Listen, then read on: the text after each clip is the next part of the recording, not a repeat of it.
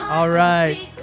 Well, uh, again, if I haven't got a chance to meet you, uh, my name is Brian Wiles. I'm the lead pastor here. And uh, during the summer, it gives us an awesome opportunity to get to hear from different guest speakers or people that are uh, we are raising up as pastors. And uh, so, Steve actually is a great friend of ours. He works with the North American Mission Board, and he's really a regional church coach. And uh, we've learned a lot from him as somebody who's invested in us on a local level. And he came and spoke earlier in the summer and back by popular demand. I don't know if we've ever had a guest speaker back twice in one summer. So, back by popular demand is Steve Long. You guys can give him a round of applause. Thank you, Brian. I thought maybe I was one of those you're raising up, and I appreciate that.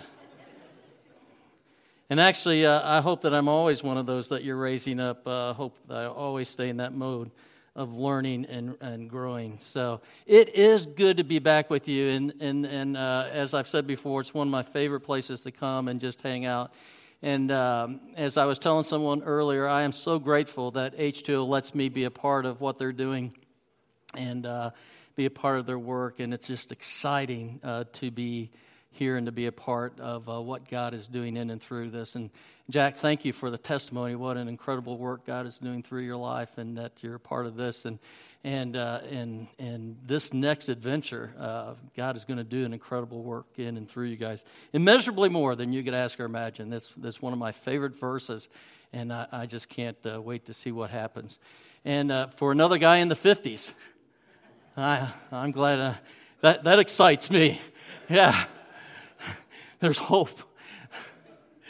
So, also, I'm excited uh, because we continue in the study in Psalms, and, and I think we're getting ready to wind it up uh, here a little bit. And one of my favorite books, uh, Psalms. And so, we're going to be in Psalm 104 today, uh, but uh, Psalm 103, 104, 105, those are some of my favorite places to go. Uh, but the, the book of Psalm is just so rich, and, and I'm glad that you've taken time this summer to spend some time with it because we learn a lot from uh, the book of Psalm, the psalmist and the other writers there, as they give us really a, a pretty raw, unfiltered look into their own lives, a very transparent look at what's going on with them, but then their, their deep understanding about who God is. And, and as our worship leader uh, uh, shared with us about Psalm 23, what, one of those great Psalms is understanding that, that we have a good shepherd. And, and I love that psalm because uh, really all we need to know about that the Lord is my shepherd. And if, if we learn that, we've got it. We really do have it. Uh, but these Psalms are so powerful and can be so meaningful. And, and, and that is why so many books of devotions and meditations and things like that are written on this. And, and I will tell you from my own life, I turn to them. Uh, this is like comfort food to me. I mean, you, you have that comfort food for you. Uh, uh, you know, I, I, don't know what you eat for comfort food, but I, you know, there's certain things in my life that I turn to. Uh, pasta's one of those things. Uh, you know, fried chicken's another one of those things. I've not mentioned anything healthy yet. You know, uh, butter pecan ice cream that's like medicine to me you know when, when you're when you're down and out. Now i am not recommending any of that. Uh, as you can see i am not a health expert uh, so uh, but you know the, uh, the psalms is kind of like that. It's, it's comfort food. And sometimes when we're going through some difficult times we need that comfort. And we need something that's going to recenter us and that, and that takes us back so that we understand indeed that the Lord is our shepherd. I shall not want. As it was for me, even just a, a few weeks ago, uh, and, and this happens, and this happens in life. Uh, but in the evangelical world, we had a, an event happen, and, and, and for the most part, a lot of people didn't know that it even took place. But there was an interview that took place with a, a prominent contemporary theologian, and, and in that interview, he made a, a little statement that just kind of turned the evangelical world upside down for a few days. And, and really, over the span of just about 48 hours, it came and went. And, and on the blip of the world history, it, it, will, it will mean nothing. And, it, and, and, and for most of us, we, don't, we wouldn't even know that it existed. But in my world, because of the type of things that I do and the people that I interacted with, or that I interact with, it, it had an impact. And, and even in, in, in my life, I, I joined in on the conversation of that. And, And, and what ended up happening in the span of about 48 hours, incredible things were said. And, and these were people within the kingdom. And, and what disturbed me about that is that over a, a comment that was made, over something that was stated, and, and I think we ought to be able to talk about those kind of things, uh, but some really ugly things got said and even by close friends of mine, colleagues of mine, and, and you know how this works. You start getting messages into your inbox, you know, uh, on, on Instagram, Facebook, uh, all of those uh, social medias. And, and by the end of 48 hours, I was, I was amazed at colleagues of mine, friends of mine, people that I sit across the table with, had drawn lines in the sand after throwing barbs at one another about this very issue. And I thought, what happened to us about being mature and Christian, about being able to deal with these matters? And what happens in my life when those type of things take place, what I tend to do is I tend to withdraw. I very much become like a turtle. I'm going into the shell. I just want to ignore it. I think I'm not participating in it. I don't want to hear about it. I don't want to discuss it. I'm going to wait till this just blows over. In fact, it's on those days that where I say in my life, as it says on your outline, what I want to be is I think this would be a good day to be a monk. In fact, I've even picked out where I'd like to be a monk. It's the abbey in Monte Cassino in central Italy. I believe we've got a picture of it. Is that not a beautiful place? You ought to see the garden. This is a, a Benedictine monastery. It's in central Italy, it's in the Tuscany Valley. Now, I've not been to this particular abbey, but I've been in the Tuscany Valley. By the way, they, it is known for their beef. And when you order a steak in a restaurant there, you usually get a four pound steak served to you. Did I say comfort food? I could, this is a place I could go. I could retreat. I could, I could pull away. And, and in all seriousness, I have these thoughts of this would be a good day just for me to go and hide away and, and, and, and become a, a, a monastic and pull away from the world and spend my days just reading and praying. But there's an issue with that. I'm not sure they let me take April with me. That's my wife, who I've been married to for 35 years. And it's not going to work out too good when we do that, although she would love this garden as well. She's shaking her head, yes. Love to go see it. And all of a sudden, I start thinking, that's not what God's called me to do. And not only would they not let me take my wife of 35 years, they wouldn't let me take my son of 20 uh, with me, who is a blessing. And all of a sudden, I, I start to realize in my shell when I withdraw and I become very self focused when I do that, right? Because I'm thinking about who? Me when I do that. Is I forget to start thinking about what God has done in my life. And all of a sudden, I start thinking about, well, God really has richly blessed me. And I think about the wife that He's given me of 35 years. And we're thinking about 35 more if we live that long. I, who knows? I mean, we got married pretty young. So we could do that. And I think about the blessing of the Son that He's given me. And I, and I think about the blessing of the healing of cancer that He's brought in my life. I think I've shared with this group before, but December 1978 was the last chemotherapy treatment I had of being healed of bone cancer, which uh, I still love. I just went to a new doctor, and, and they, they'll ask me, Well, what kind of cancer do you have? And I tell them Ewing sarcoma. And they say, Isn't that bone cancer? And they, I go, Yeah. And they, they look at me like, Why are you alive? And I go, Let me tell you about that. And I believe while medication was a tremendous help in that, I believe God had a specific purpose. And so I start to think about God at work in my life and these blessings that He's brought to me. And, and then what I start to do is I start to poke my head back out and I start to realize I don't need to be a monk, but what I need to do is I need to think about the things that God has done, and, and I need to think about His work, not only in my life, but in, in this world. And so I turn to the Psalms to be reminded just about how great God is. I need to be reminded about how great my Father is. I need to get my eyes off of me and the situation around me, and I need to turn my focus toward Him. And Psalm 104 is one of those that start, and, and those first five verses are, are so rich. It says, Let all that I am praise the Lord. O Lord, my God, how great you are. You are robed with honor and majesty. You are dressed in a robe of light. You stretch out the starry curtain of the heavens. You lay out the rafters of your home in the, in the rain clouds. You make the clouds of your chariot. You ride upon the wings of the wind. The winds are your messengers, flames of fire are your servants. You place the world on its foundation so it would never be moved. I love that verse. You placed the world on its foundation so it would never be moved. Guess who's in control of all things? God.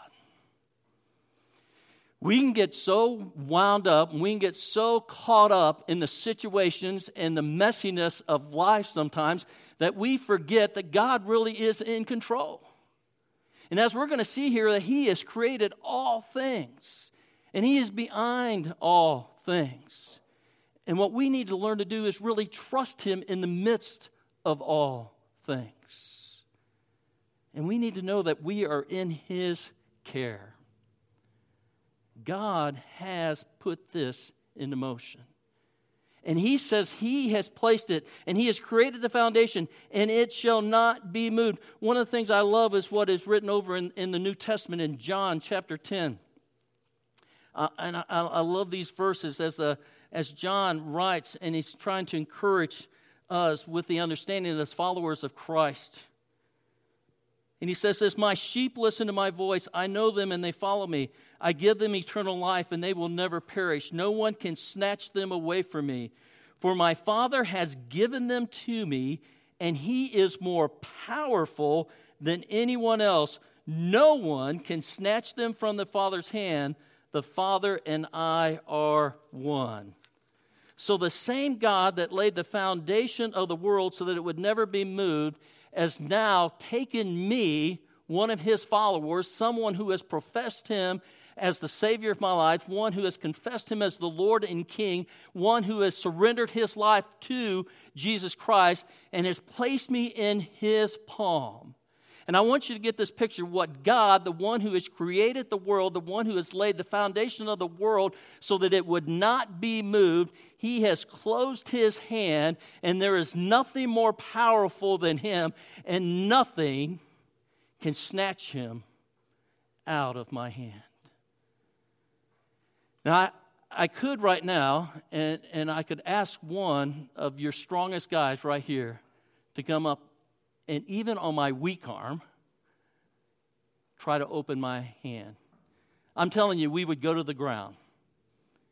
And there would be clawing and scratching, and there would be, I would be bloody. But I'm telling you right now, they would have a hard time opening my hands. I may break fingers before they get my hand open. That's how strong we can be with a clenched fist. I want you to think about your father holding you in the palm of his hand. That's incredible security. That's an incredible place to be. You know, all of a sudden, the turtle head starts to come out. We start to look around and we start to see the wonderful works of God.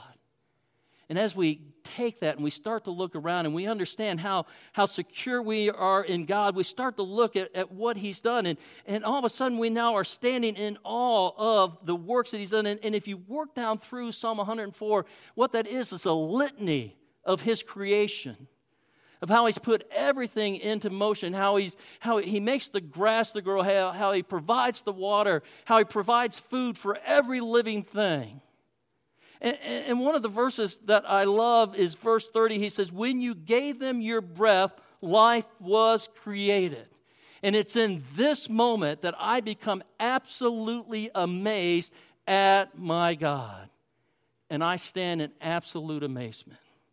And so, what causes me to come out of my shell and what causes me now to, to start following my God again because of the blessings in my life, all of a sudden something happens within me, and I start and I see God in all of His splendor and all of His glory, and I understand who He is uh, for, for not what He's done, but just because of who and what He is uh, uh, uh of His very nature and His very character, His very makeup. And all of a sudden, something happens within my life. I no longer want to follow him because of what he's done in my life. I've moved beyond this being about me and about the selfish side of me, but now I stand in awe and wonder of God and I want to pursue him, a relationship with him, and serve him just because of who he is.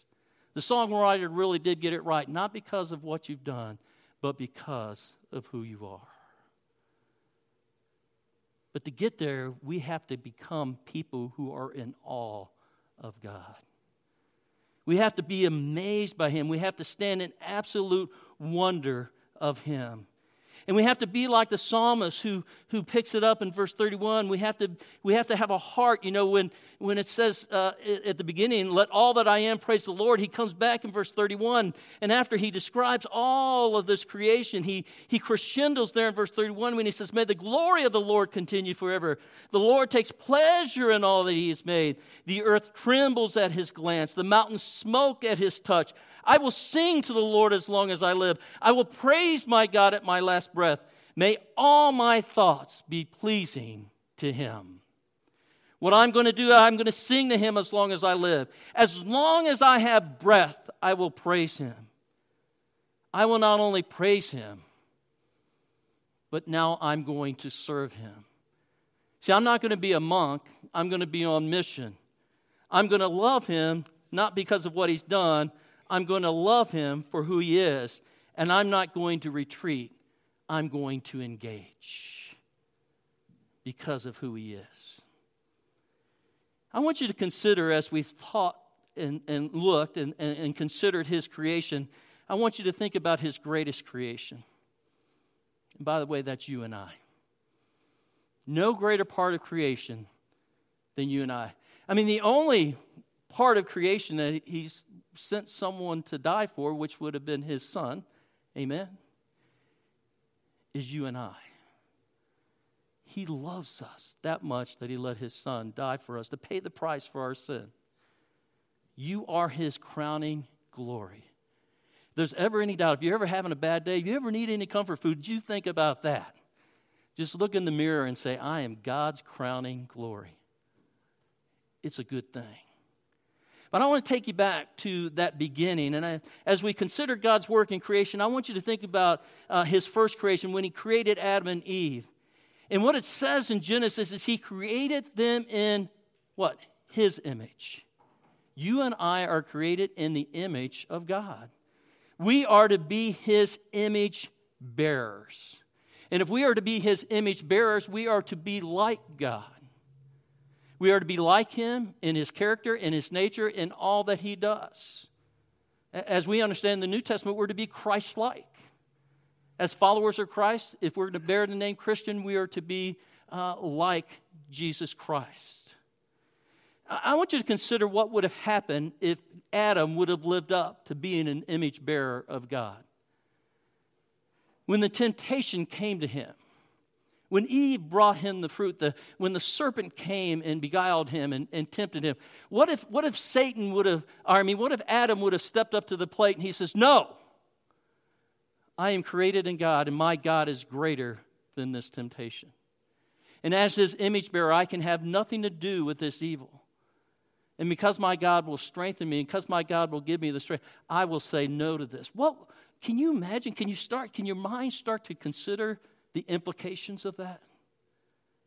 I, I mean, you know, if Eve's standing there, Eve's thinking there would be no pain in childbirth.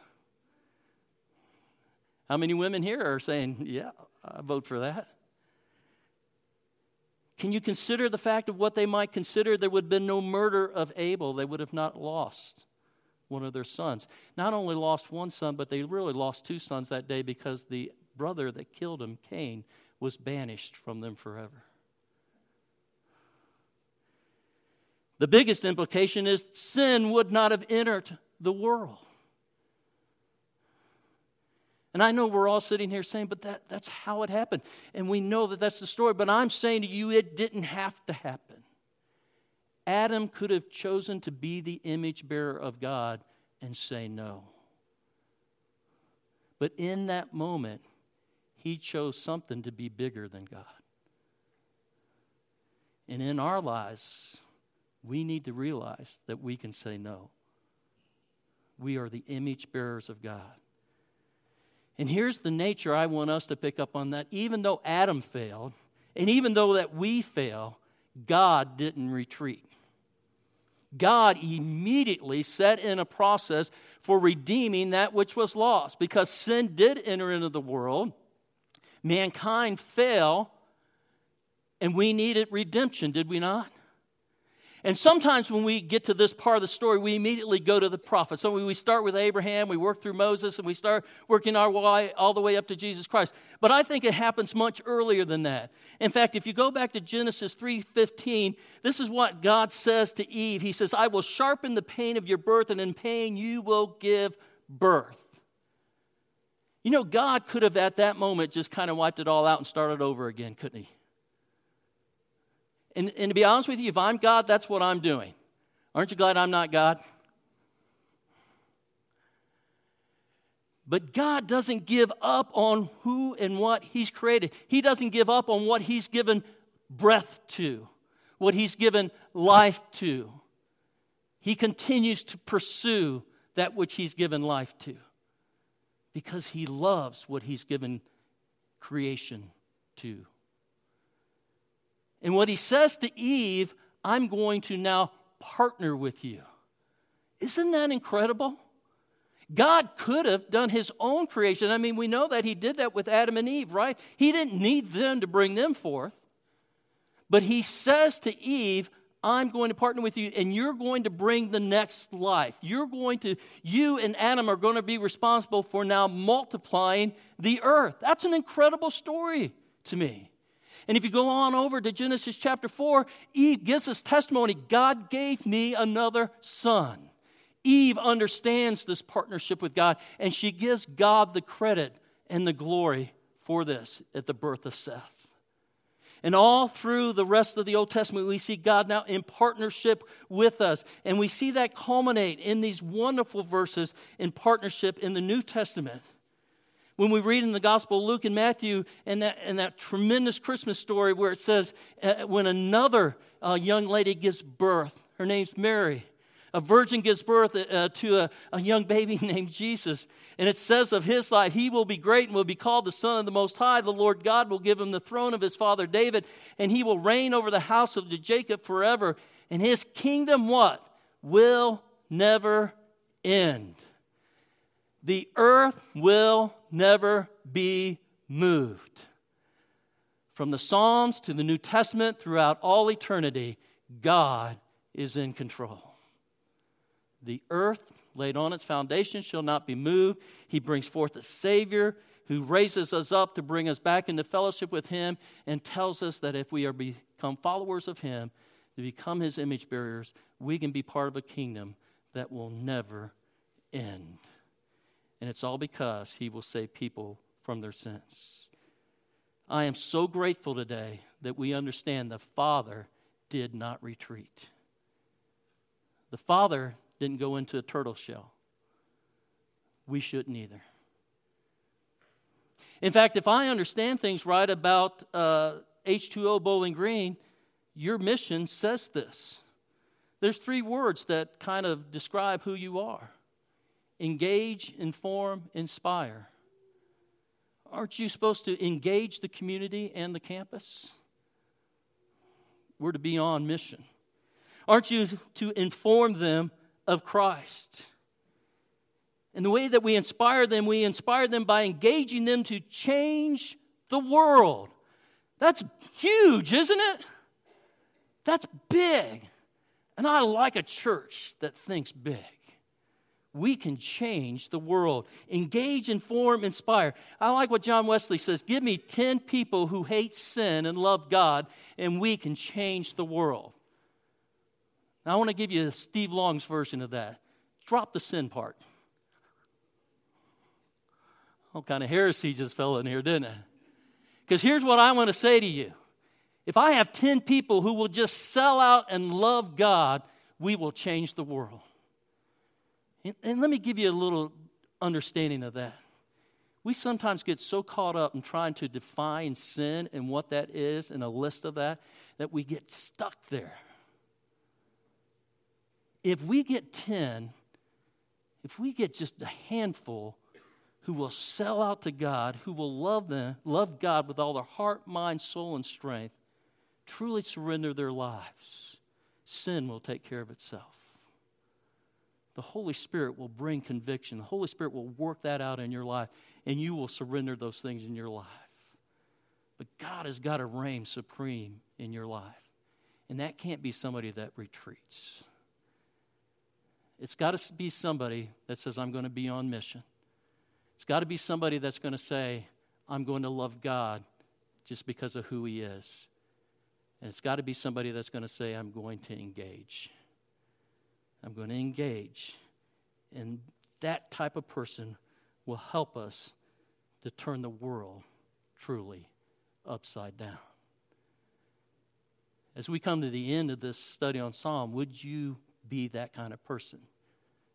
Would you be a person that would be on mission, that would love God and never retreat? but move forward? Would you pick up this mantle of engage, inform, inspire, and let's change the world? I believe it's incredible. I believe God will be honored, and I believe it can take place. I believe it can take place first in your life.